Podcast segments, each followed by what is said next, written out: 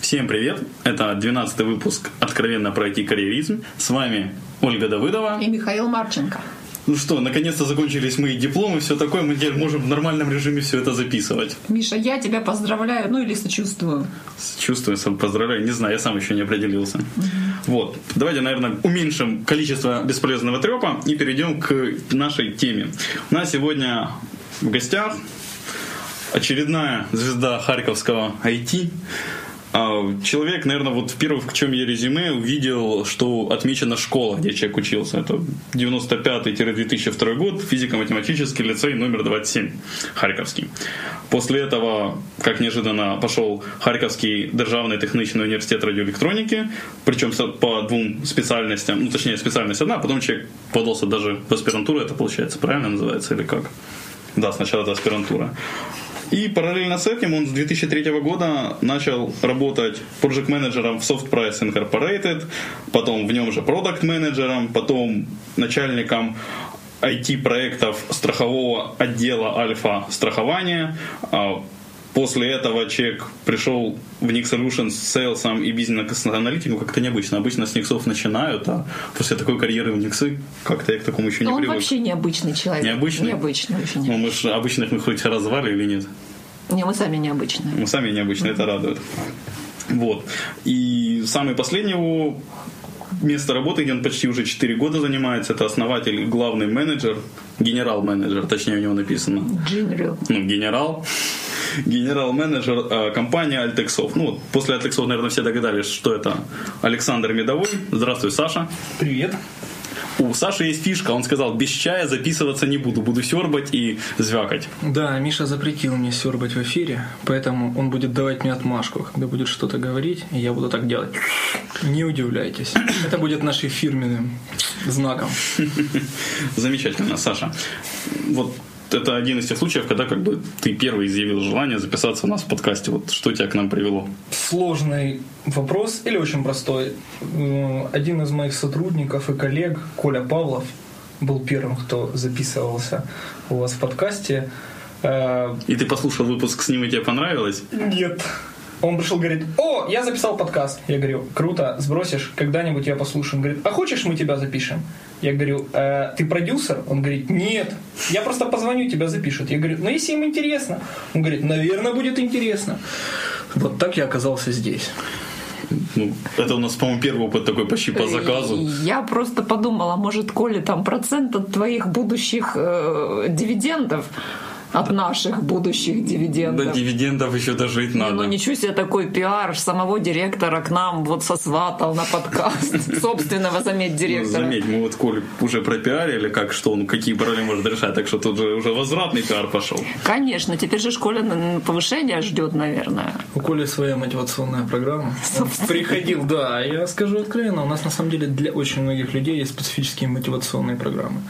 Коля, как человек, который пришел в компанию, побывав сооснователем 2,5, практически 3 стартапов, в общем-то, пришел не просто так, и пришел, имея четкий план и четкое видение, во что может вырасти его труд, что может быть результатом его труда.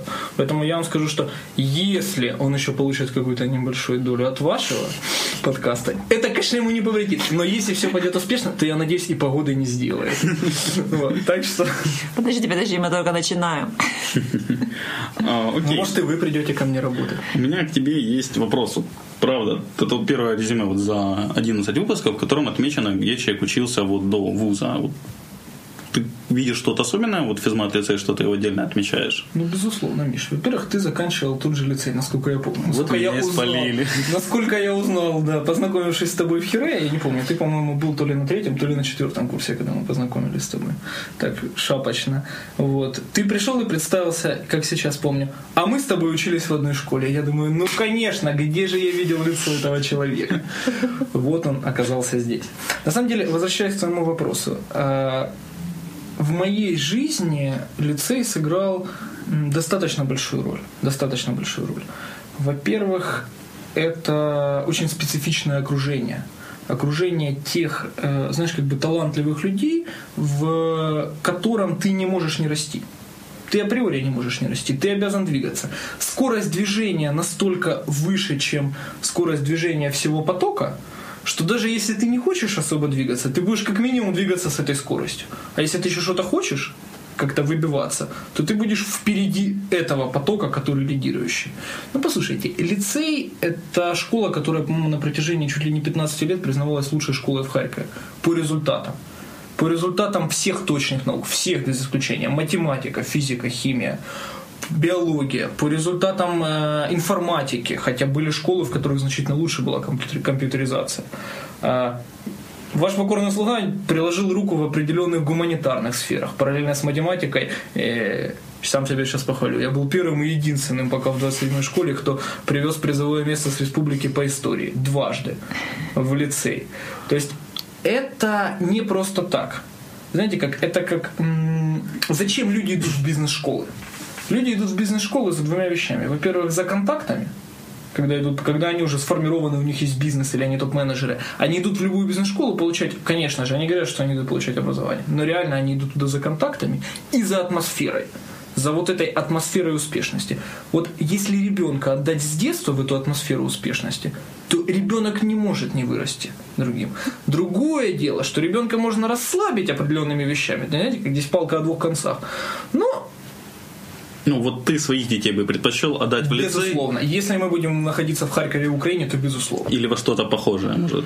Или во что-то похожее. Или у меня есть вообще мечта немножко профинансировать эту школу. Потому что в ней есть определенные вещи, которые, определенные тенденции, которые, ну, меня не особо радуют. Хотя я горжусь тем, что закончил ее, и мне нравится, как она до сих пор развивается. Но, безусловно, это учебное учреждение нужно поддерживать. Для того, чтобы отдавать туда детей, в нем нужно, его нужно, как бы, понимаете, подпитывать. Нельзя просто взять, да, 20 лет назад из него уйти, потом, через 20 лет прийти и сделать, как сделал, например, мой папа. Но у него не было возможности, к сожалению. Вот если у меня будет возможность, безусловно, я планирую значительно раньше, чем отдать до своих детей, начать помогать этому лицею. Слушай, вот здесь у меня сейчас можно, Оль, я хочу задать вопрос, который просто вытекает из этого. Вот ты вспомнил, да, вот я подошел, что вот мы с тобой учились в одном лицее. Насколько ты за годы своей работы при общении, контактах с людьми, с бизнес-партнерами, с подчиненными обращаешь внимание, что вот ФМЛовцы они, херэшники, может, энджековцы, вот насколько что, или ты с ними пересекался в какой-то вот сфере, что они где-то учились, насколько для тебя это значимо, по сути? Безусловно, значимо. Я тебе хочу сказать больше.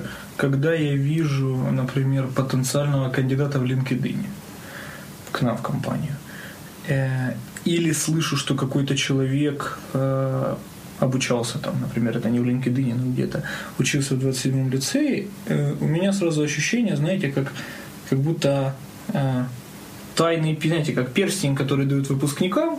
Вот у меня ощущение в Штатах, в хороших престижных вузах, у меня ощущение, что выпускникам 27-го лицея, полным выпускникам, не тем, кто пришел полгода проучился или чуть-чуть и быстренько не выдержал этого темпа, им нужно давать этот перстень.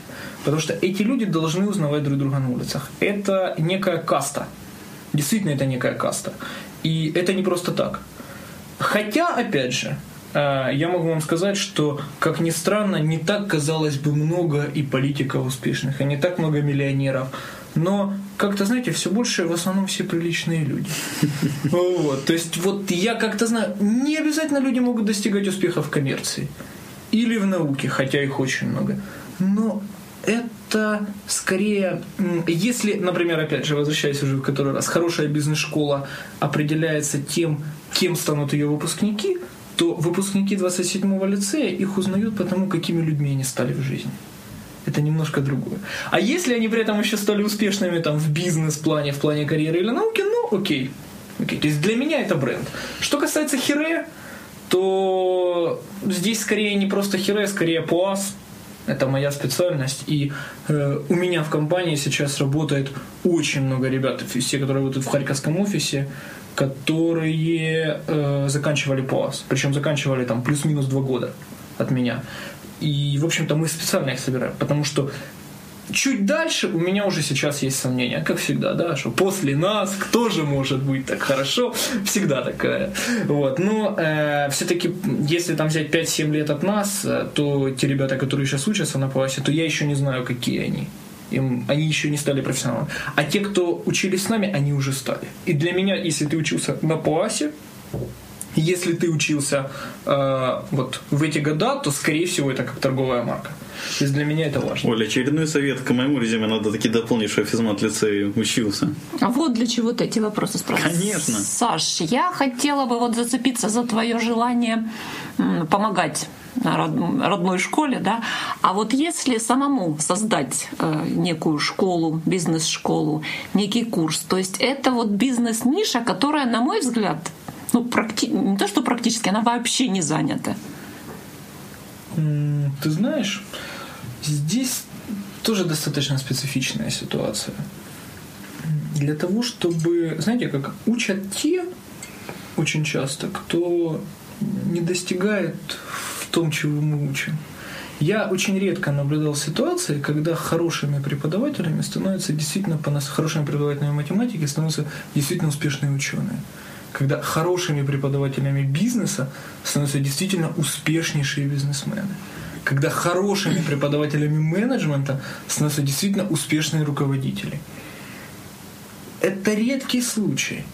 Я надеюсь себя реализовать все-таки в практике.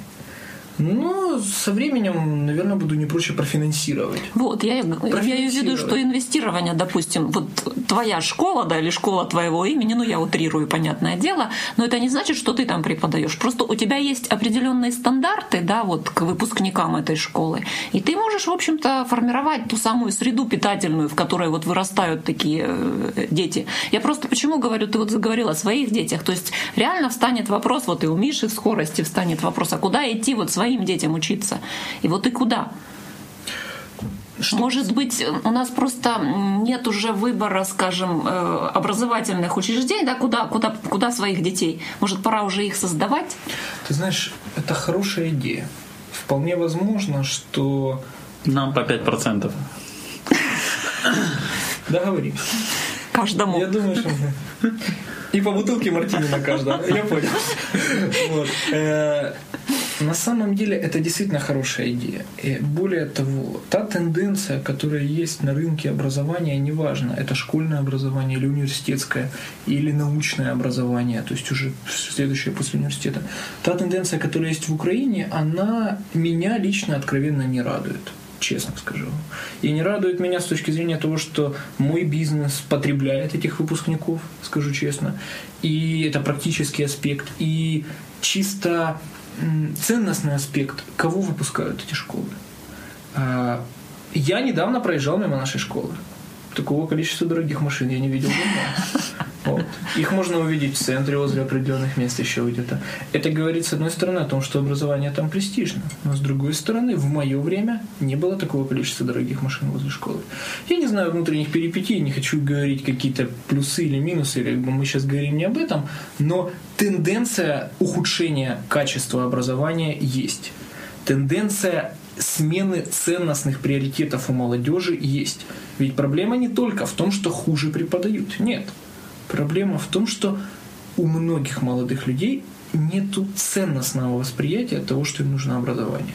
Они могут, давайте это любимое для украинских студентов слово «решить» произнесем. Закрыть. Ты отстал уже. Закрыть. Прости, да. Решить это другое. Решить это для любимого, для украинского бизнеса слово. Я прошу прощения, да. Ну, в общем, как бы я тебе передам какой-то свой опыт, ты мне передашь свой опыт. Апдейт, да, свой апдейт. Вот. И понимаете, вот это решение, когда ты проблемы, когда ты не идешь поступательно и не воспринимаешь, а пытаешься как бы бороться с какими-то мнимыми последствиями, да, там, со своей оценкой или с какими-то там необходимостью получить диплом или еще чем-то, но не посредством знаний, а посредством того, что все это закрывается или решается. Каждый выберет для себя. Безусловно, надо открывать, безусловно, надо инвестировать. Но это системный процесс. Как и любая деятельность, она должна быть не проснулся с утра, а дам-ка я денег. А системно, подготовлено, продумано и иметь стратегическое наполнение. Это ключевые моменты. Это то, чего часто не хватает нам, когда мы что-то начинаем. И то, что мы... 20 секунд рекламы. пытаемся реализовать у себя иногда. Слушай, я немножко по роду своей деятельности стал больше интересоваться рисками, и вот у тебя как с таким опытом менеджмента, мне вот интересно, какие ты риски выделяешь при работе с людьми, с проектами, с компаниями, с партнерами, подчиненными, друзьями? Я стараюсь не работать с друзьями. Ты говоришь работать. А почему? Можешь сразу сказать? Могу сказать. Ты выделил, значит, какие-то риски, почему не хочешь сказать? Безусловно. Безусловно, риски есть. Здесь надо говорить немножко более широко. Тот вопрос, на который ты ответил, тот вопрос, который ты задал, он, для того, чтобы ответить на него, нужно немножко глубже обратиться к тем принципам, которые я пытаюсь внедрить и привить своей организации и тем людям, с которыми я работаю. С моей точки зрения, ключевым фактором в построении любых отношений, будь это бизнес-отношения, личные отношения, может быть, это что-то еще, является ценностный аспект. То есть какие ценности мы несем людям, какие ценности вместе с этими людьми мы несем в мир, в окружающий мир. Исходя из этого, давай немножко попробуем переформулировать этот вопрос. Ты говоришь, какие риски могут быть? Но если мы несем какие-то ценности, то давайте так, какие риски могут быть, что мы принесем не те ценности? Или вообще, что мы принесем какую-либо ценность?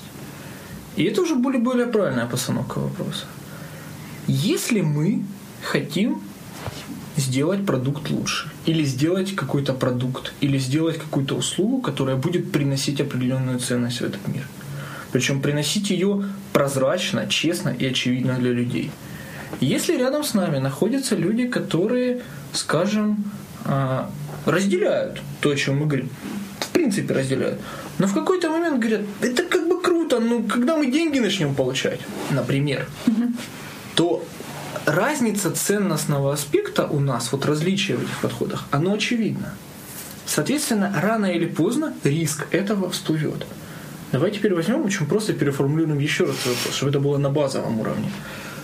Какой риск того, что мы ведем дела с теми людьми, которые не разделяют наши ценности?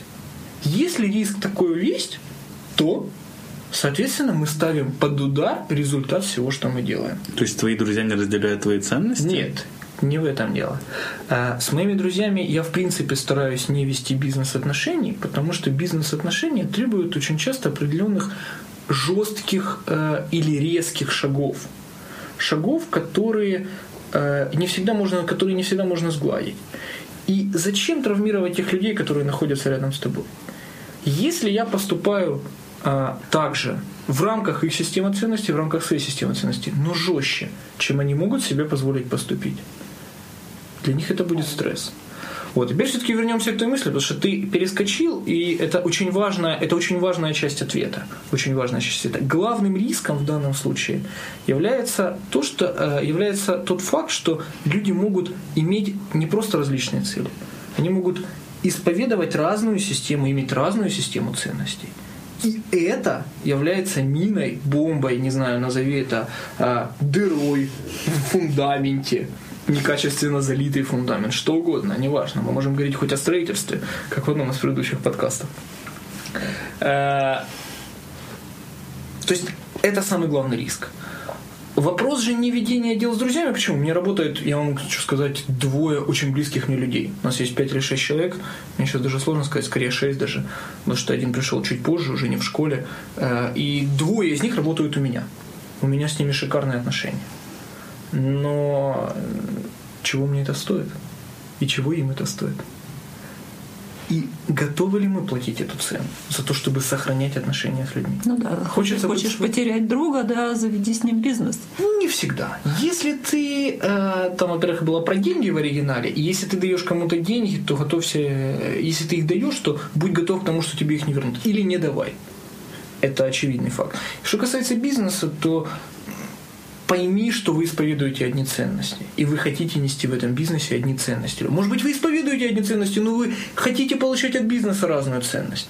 Например, Ты хочешь построить, давайте не будем делить на плохих и хороших. Ты хочешь построить что-то такое, что будет работать 20 лет. Твой друг хочет построить что-то такое, что он может выйти через 3 года продать с хорошей премией, с хорошим бонусом. Это разные цели, это разные бизнес-цели. При этом вы оба хотите сделать качественный продукт. Но в какой-то момент ваши цели разойдутся. Потому что ему нужно будет набрать капитализацию, а тебе нужно будет делать плановые долгосрочные инвестиции. А ему нужно будет эти деньги или реинвестировать куда-то, или купить квартиру, или дом, или машину новую, потому что нужно. То есть давайте смотреть в корень этой проблемы. Окей, мне ответ очень понравился. Я бы, конечно, порыла и дольше, но мы просто уйдем от темы подкаста. Мне как HR очень интересно, как это получается. Я приглашаю, не знаю, войдет ли это в это, но я приглашаю тебя пообщаться на эту тему. Это окей, принято. У нас обычно после записи как раз есть автопати, поэтому не проблема. Чего, по твоему мнению, не хватает IT-бизнеса в Украине? Многого. Сложно сказать. Некоего духа предпринимательства, мне кажется, более смелого. Ты о ком сейчас говоришь? Об IT-бизнесе в Украине в целом. Вообще о всех, кто в IT-бизнесе? Да. Те, кто в бизнесе или кто в IT? Больше, наверное, это... Нет, в IT-бизнесе. Именно в IT-бизнесе. То есть менеджмент, по сути, или именно девелоперы, или ты не разделяешь именно всех... Да, послушайте, вы должны четко понимать, что часть технологических компаний создается разработчиками. Из них, если мы берем западные примеры, 98% не заканчивали MBA. И часто имеют незаконченное высшее образование. И при этом они создают, хорошо, не будем брать отдельные примеры в виде миллиардных компаний. Они создают спокойно бизнесы в десятки миллионов долларов. Зачем далеко ходить? Мы возьмем Израиль. Зачем далеко ходить? Мы возьмем Силиконовую долину. Зачем далеко ходить? Мы возьмем еще ряд мест. Это спокойная ситуация. Но это все достигается одной вещью. А у этих людей свободные мозги. У этих людей мозги, которые и внутренние ощущения, которые воспринимают окружающую реальность достаточно специфично. Которые на самом деле хотят принести ценность в этот мир. Ведь если бы Стив Джобс не хотел привнести ценность в этот мир, стал бы он заниматься тем, чем он стал заниматься? Саш, у меня просто уже не втерпёшь. Да. Твоя главная ценность. Ты все время говоришь ценность привнести. Что ты хочешь привнести? Когда я создавал эту компанию, я для себя долго формулировал. И смог сформулировать, наверное, только по истечении первого года работы. Это такой достаточно долгий был период, потому что мне хотелось бизнес свой. Я потом, если будет время, расскажу почему. Но главное, что мы хотим принести. И нужно было пережить ряд стрессовых моментов, действительно стрессовых. Мы были на грани банкротства. Причем дважды в течение 4 месяцев. Где-то после 9 месяцев работы мы были на грани банкротства. Это в кризис, получается? Нет, кризис был внешним фактором, это были абсолютно 100% внутренние проблемы. Кризис меня не затрагивал, и я считаю, что любая скидка, это такая ремарка, скидка на кризис в условиях айтишного бизнеса, это скидка на свое бессилие. И на момент того, что все тонут вокруг, значит и мы будем тонуть. И, вернее, не так, и не удивляйтесь, что мы тонем. Послушайте, вы работаете в такой отрасли, у которой сумасшедшая маржа, не надо капиталовложений. Включите мозги, и у вас не будет кризиса. Кризис наступает не тогда, когда вокруг рушится экономика, а тогда, когда вы, например, вам нужен объем продаж 1 миллион долларов в год. IT-рынок 50 миллиардов. Предположим, он упал и сократился на 20%. Какой ужас. Он стал не 50, а 40. Но вы не можете найти свой миллион в этих 40. Но в миллиардах. Но зато вы могли найти свой миллион в 50. Послушайте, не смешите меня. Если вы не Apple, и не Microsoft, и не Google, и не что-то такое еще, что потребляет 30% от рынка или даже 5% от рынка, на вас не повлияет кризис. Значит, переориентируйте рынки сбыта. Вы гибкие, вы маленькие компании. В Украине нет миллионных компаний. До недавнего времени не было. И очень долго не будет системных компаний. И даже дутые в 1500 сотрудников компании — это уже не украинские компании. и они имеют очень хорошую финансовую подпитку. Так вот, все-таки возвращаемся к предыдущему моменту. Мы начинали о ценностях. Мы начинали о ценностях, которые несем мы. Я смог для себя сформулировать одну вещь. Я хочу строить компанию, которая привносит ценность в этот мир. Мы сейчас работаем над тем, чтобы попробовать сформулировать миссию и ценности этой компании. Как это делается часто? Плохой путь. Для того, чтобы делать хорошо, можно или придумать и не знать. Но поскольку я знаю, как делают вокруг, то я вынужден смотреть, чтобы мы не делали так. Смотрят вокруг по 20 окрестным сайтам, своих около конкурентов, потом по еще 10 своих около неконкурентов. Берем Mission Value, ага, проходимся с хорошим переводчиком, потому что тут косяк, что-то лепим, что-то добавляем, ага, 20 много, 3 мало. Остановимся на 7. Отличное число, нечетное.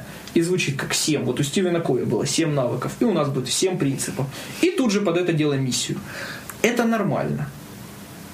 Оговорюсь, это ужасно. Но это традиционно. Мы делаем по-другому. Мы пробуем беседовать со своими людьми. У нас проходит ряд митингов внутри компании, причем они не персональные. С кем-то беседую я, с кем-то беседует Коля. И мы выясняем, что же ценно людям. И пытаемся потом все это собрать, и сейчас мы практически закончили эту работу. И выяснить, а что же есть такого в нашем физмат-прошлом, да, пересечение этих множеств. Попробуем создать некое пересечение множеств, и плюс еще зацепить что-то такое, что, возможно, встречается не у всех, но у многих. Или у меня.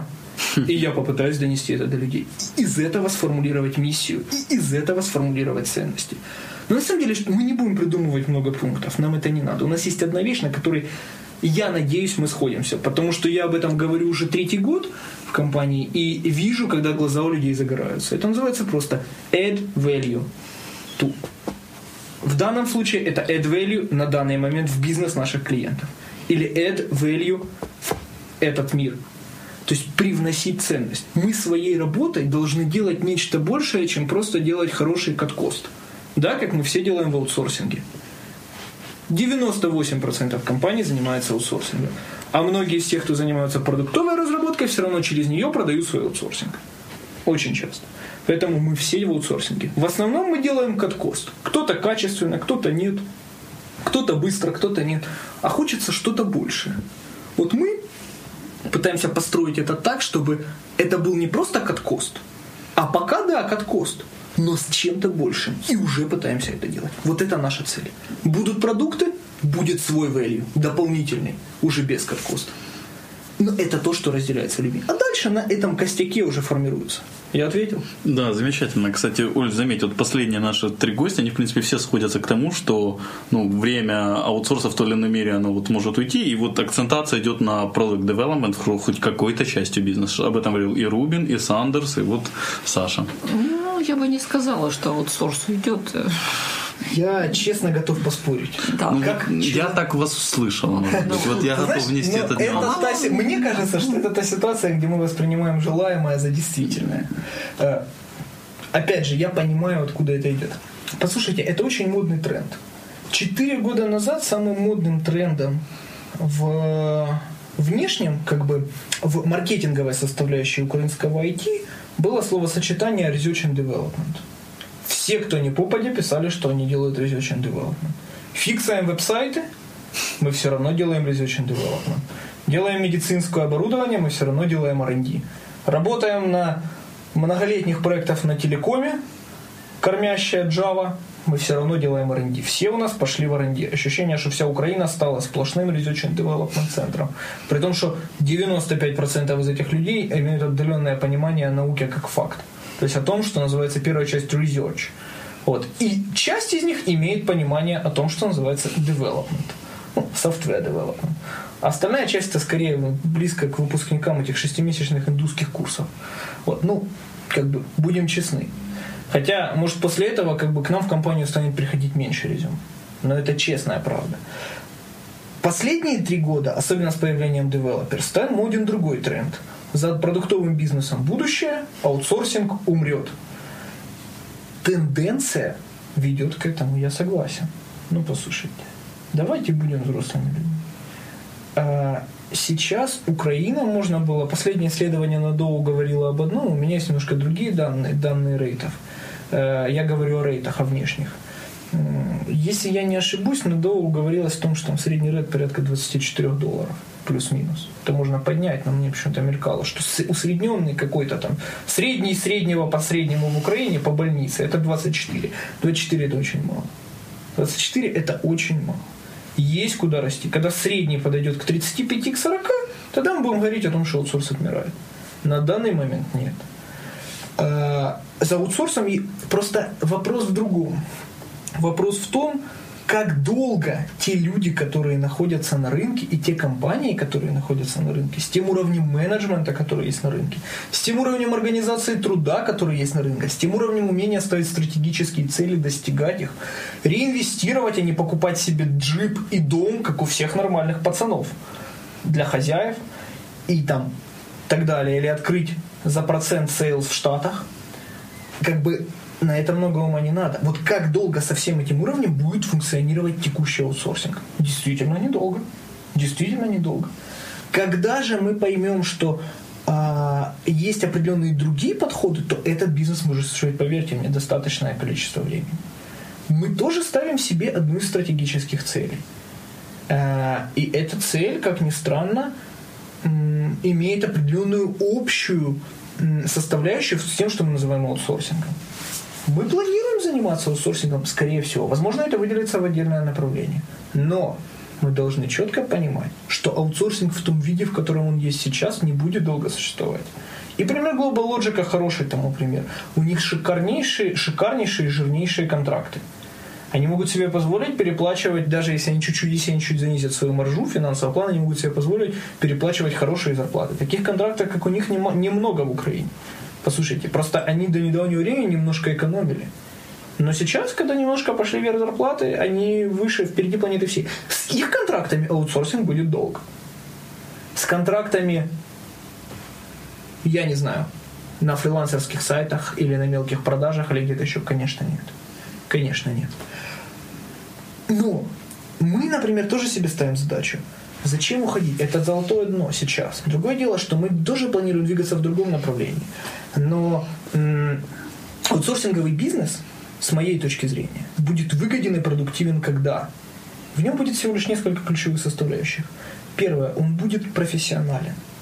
То есть он будет делаться теми, кто разбирается в том, что они делают. Не просто умеет педалить, кодить, проектировать. На Java, Dudnet, PHP, Python, подставьте сами. Depend. Кто разбирается в бизнес-домене. Из этого вытекает одна простая вещь. Он должен быть нишевым. То есть он должен быть узко специализированным. Если он при этом будет качественным, если он при этом будет с применением новейших практик, если он при этом будет с хорошим маркетингом, обязательно. Если он при этом будет грамотно продаваться из того места, откуда он должен продаваться, а не живя в Неньке, продаем за бугор. Я так сейчас продаю. Уже частично нет, еще да. Я хорошо продаю, послушайте, я успешный сейлс. Но с большими продажами таких немного. Но отсюда продавать, это значит откусывать сразу кусок внешней маржи. Это один из примеров. И это второй момент, который есть. Нишевой, профессиональный, с хорошим маркетингом, с правильным местом продажи. И еще один очень важный момент. Он должен добавлять что-то такое, чего нету, вот, как бы, знаете, выходить за рамки простого аутсорсинга. Ну, просто аутсорс становится сам по себе продуктом качественным, вот если он соблюдает все вот эти вот условия. Скажем так, я вам приведу немножко такой пример, чтобы мы понимали. Агентство Bloomberg, у него нет своих разработчиков. Но если агентство Bloomberg, напротив штаб-квартиры агентства Bloomberg, гадалки не ходи, если напротив штаб-квартиры агентства Bloomberg откроется компания, которая делает классные решения под ключ, не аутсорсинг, по человека головам, пусть годовым, неважно. Пусть сит назовите, это не человека-голова. Это неважно. А та, которая предоставляет решение под ключ в финансовой сфере, в сфере финансовой аналитики. И будет чаржить за это $200 в час, если переводить на часовой рейд, но по годовым загрузкам. вообще по годовым контрактам, Bloomberg будет аутсорсить туда. Если штаб-квартира этой компании будет находиться напротив Bloomberg. И если продажники и люди, которые продвигают эту компанию, будут иметь выход на людей из Bloomberg. А для этого существует нетворкинг, правильные продажи, верная организация труда. Это будет сумасшедший бизнес. Если имплементаторы будут сидеть здесь, в Украине. Классные, хорошие пацаны, с хорошим опытом, с интереснейшими проектами, не скучными, технологичными. Слушайте, половина продуктовых компаний, ребята из половины продуктовых компаний сбежит туда. Потому что многим не захочется иметь перебои с платежами, иметь возможность выгорит продукт, не выгорит и так далее. И это будет сфера, в которой, которая будет иметь право на существование. Это будет мегаприбыльный бизнес. Это просто. Но есть второе направление. Действительно сделать какие-то продукты, которые добавят, которые будут просто наши.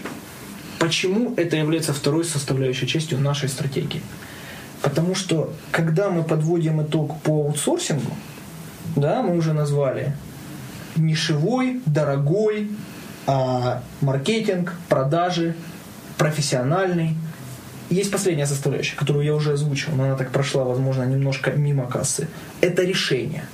Аутсорсинг должен быть аутсорсингом решений готовых, а не аутсорсингом людей, не аутсорсингом голов. И вот из этой сферы вырастает свой продуктовый бизнес. Когда мы профессиональны, у нас есть команды, у нас есть хист, мы умеем, и мы умеем добавлять value, кроме как коста, причем value в сам продукт, тогда нам остается всего лишь навсего, да, в кавычках, сделать хороший маркетинговый департамент или маркетинговый, так и не научился правильно произносить ударение, сделать канал сбыта и проинвестировать еще 4 стоимости или 5 стоимостей минимум того, что мы вложим в разработку, и продавать свой продукт. Тогда мы будем успешны. Казалось бы, да, всего ничего, но откуда надо взять эти деньги? Для этого надо построить хороший аутсорсинг. Или иметь богатого дядю, или папу прокурора, или еще кого-то. Но поскольку у нас этого нет, к счастью, к сожалению, непонятно. Ну, маем это еще маем, как говорил наш президент. Поэтому мы двигаемся в такую. И вот это два стратегических направления, они просты. Миша, можешь спокойно заниматься аутсорсом и быть спокойным за свою судьбу. Я ж уже ушел оттуда. На какое-то время, как минимум. Смотри, Саша, меня как бы стала часто очень интересовать тема заменяемости людей в процессах. Вот насколько твой процесс автономен без тебя? Вот если ты уйдешь, допустим, в отпуск там, на 3 месяца, на полгода, что будет с твоей компанией? Я буду честен, если я уйду в отпуск на полгода, скорее всего, через полгода все развалится. На данный момент это, знаешь, как человекозависимая структура. Чего не хватает для того, чтобы это было возможно? Слушай, я бы не сказал, что чего-то не хватает. Я тебе могу сказать, что те принципы, на которых я... Ну, это громко сказано принципы, не принципы, те основы, которые я закладывал в этот бизнес, вот после кризисных моментов, которые мы пережили, они были осознанно заточены под то, что мое присутствие необходимо в этом бизнесе. Я пережил определенный кризис и понял, что я хочу сделать такую систему, которая зависима от меня. Несколько месяцев назад я отдал себе отчет, что я хочу переделать эту систему. И мы начали структурные реформы в нашей компании. Это был, поверьте мне, если сказать, что это был гром среди ясного неба для людей, это просто не сказать ничего. Но представьте себе ситуацию. Коллектив, который за 3 последние года не покинул практически ни один человек. Покинуло всего несколько человек, все практически по причине того, что переезжали в другие города. Нас не уходят люди. Нас было не так много, да, там, 3 года назад нас было всего ничего, там, и чуть больше, чем нас, здесь сидящих здесь с вами в студии. Но это факт. Практически никто не покинул после того, что мы пережили кризисы.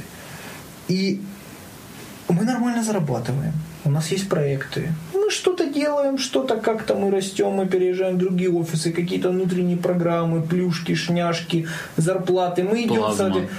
Плазмы нет, честно сказать. Плазмы нет. Ну да, это вот нытье, это к другим людям. Да, те, кто... Про нытье мы поговорим отдельно. Не приходите сюда. Да, нет, почему? Приходите, мы сделаем плазму скоро, просто уже в другом офисе. Вы ее у себя дома купите.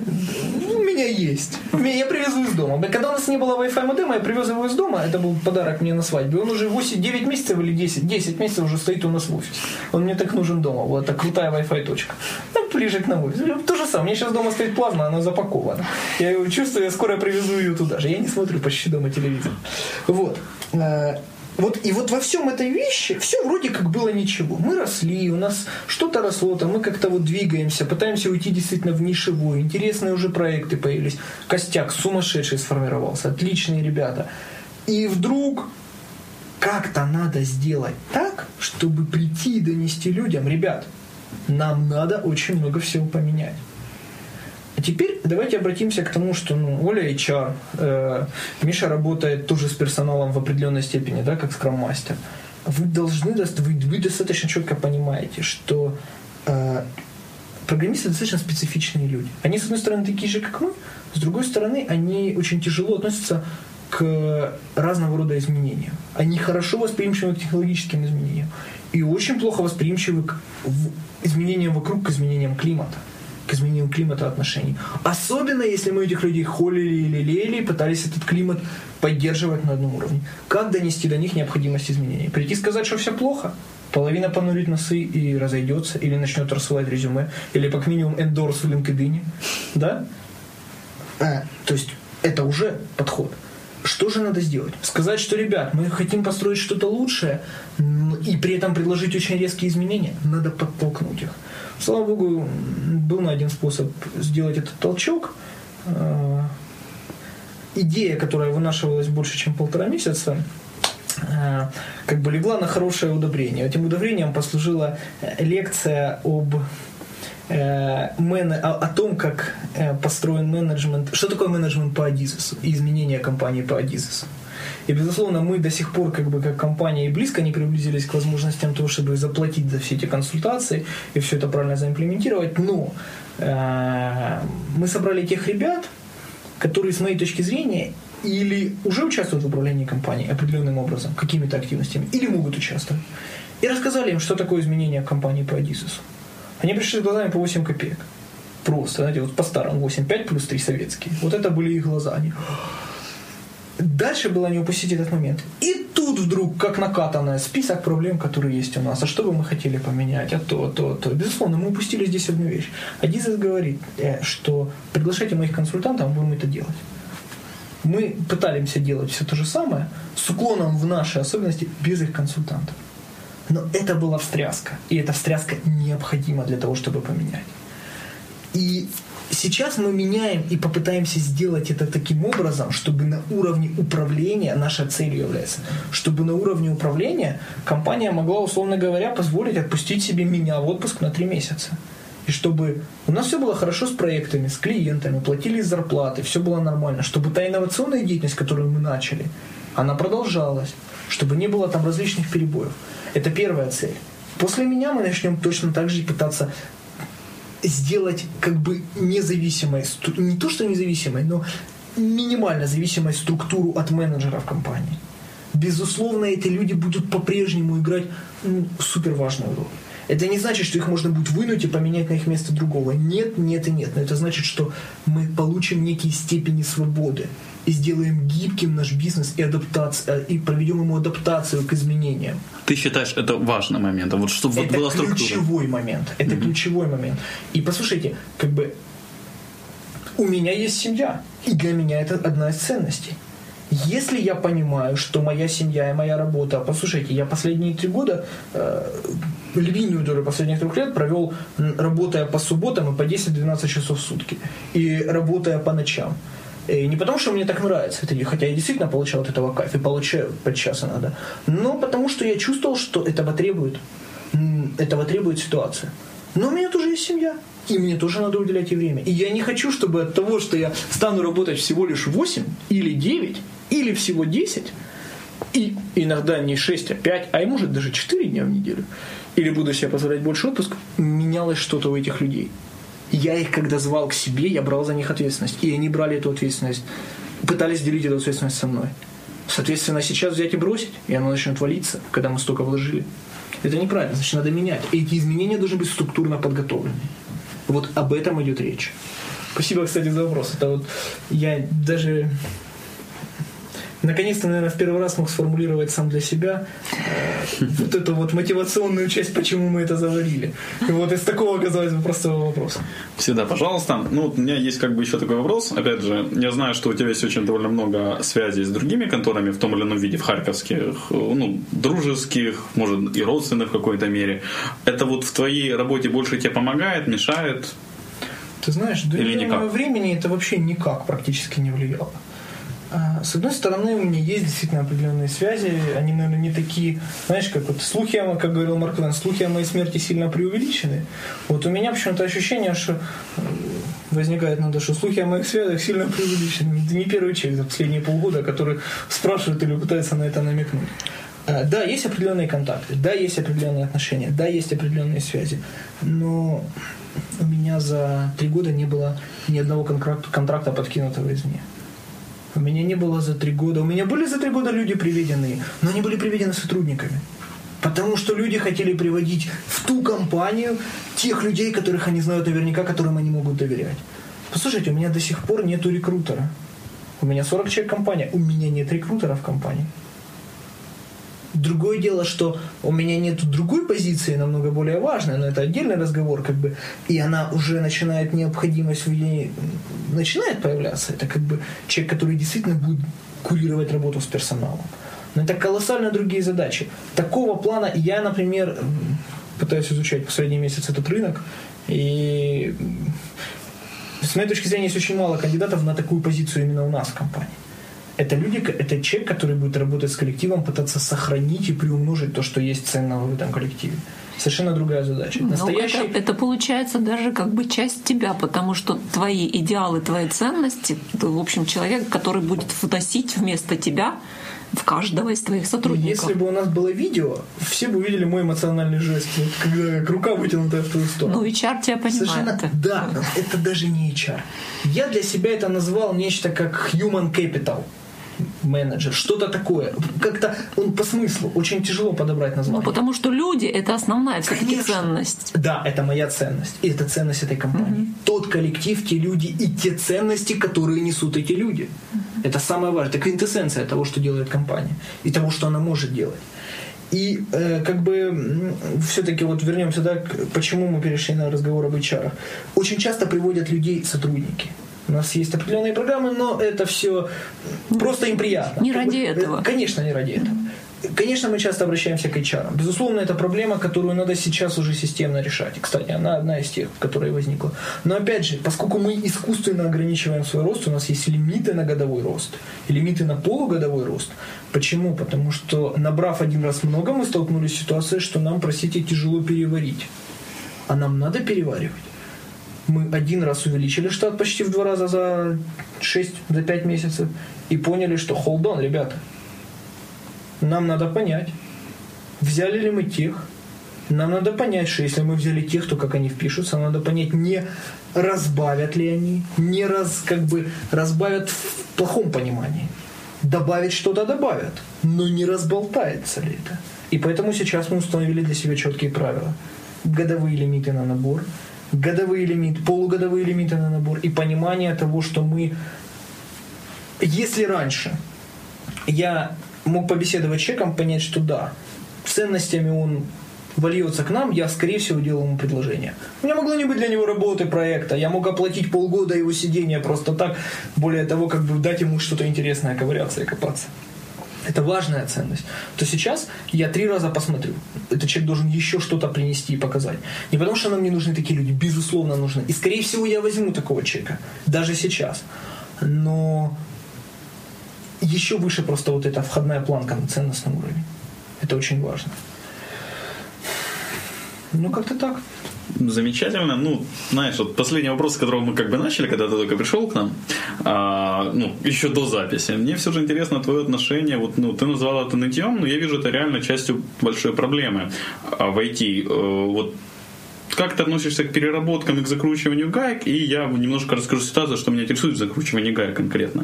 У нас есть какая-то метрика, по которой мы меряем вот, объем работы нашей, которую делают девелоперы, команда, сколько от нас хотят. От нас хотят за месяц, например, 1000 каких-то единиц сложности. Наша скорость, мы за полмесяца делаем там 300, например, единиц сложности. Вот что сделать в такой ситуации? Ты знаешь, два умных человека всегда таки договорятся.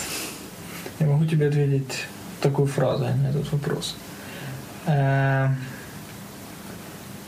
могу тебе рассказать, как решается подобная проблема у нас. У меня нет готового решения для всех и вся. Но, как и все остальные вопросы, я рассказываю об этом, как это решается у нас. Это достаточно стандартная ситуация в разработке на заказ. Когда заказчик хочет что-то, команда объективно по своим параметрам может дать что-то, что это, вот это что-то не совпадает с этим что-то. И при этом у нас еще есть определенные constraints, да, ограничения в виде бюджетов, сроков, списка фич, количество людей в команде. Здесь вступает несколько принципов в работу. Первое. 9 мамок не родят дитя за месяц. Это первый и базовый момент. Второй важный базовый момент. Никогда люди, которые занимаются бизнес-девелопментом, даже если они имеют серьезный, strong, вот хорошее слово, strong technical background, то есть серьезный технический бэкграунд, не смогут адекватно заэстимейтить и дать свои оценки вместо той команды, которая работает. А если и смогут, то мы поставим команду в неудобную ситуацию. У нас такого не бывает. У нас бывает другая ситуация. Команда всегда перепроверяет. Или люди, которые работают, если небольшая команда, 1, 2, несколько человек, они перепроверяют и подписываются, готовы ли они сами взять на себя те или иные ответственности. Если готовы, вот здесь очень важный момент. Я могу спрашивать несколько раз.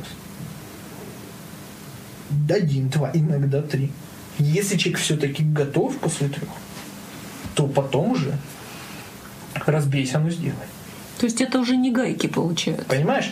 Вопрос в том, если ты подписался сам, ты вскопаешь эту грядку, то вкопай.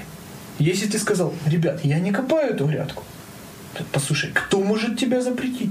Перед кем ты, кроме него, ответственный? Ни перед кем. У тебя может быть миллион начальства сверху, заказчик, еще что-то. Если ты не подписывался, то ты не обязан. То есть ты сказал слово. А бизнес-девелопер вместе с тобой или вместо тебя, или после тебя сказал это слово заказчику. И даже если заказчиком выступает твой личный, твой директор, и вы делаете свой продукт, то убейся, но сделай. Разбейся, но сделай. Понимаешь? Вопрос в том, что цена слова. Цена слова для работника. У нас конвенция, социальный договор.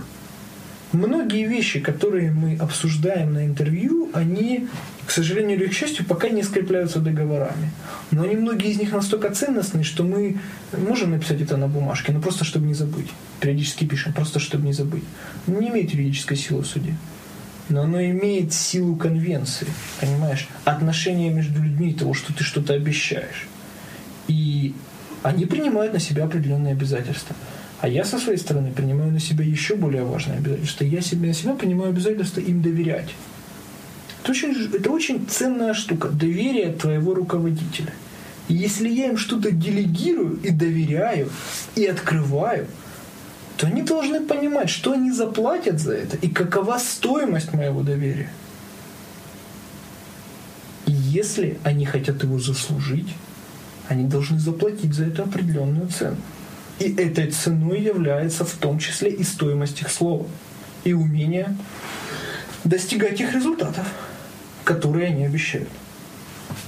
Саш, а у тебя всегда получается выполнять свои обязательства перед сотрудниками, вот свои, личные, как руководителя? Ты знаешь, есть такая фраза «никогда не говори никогда».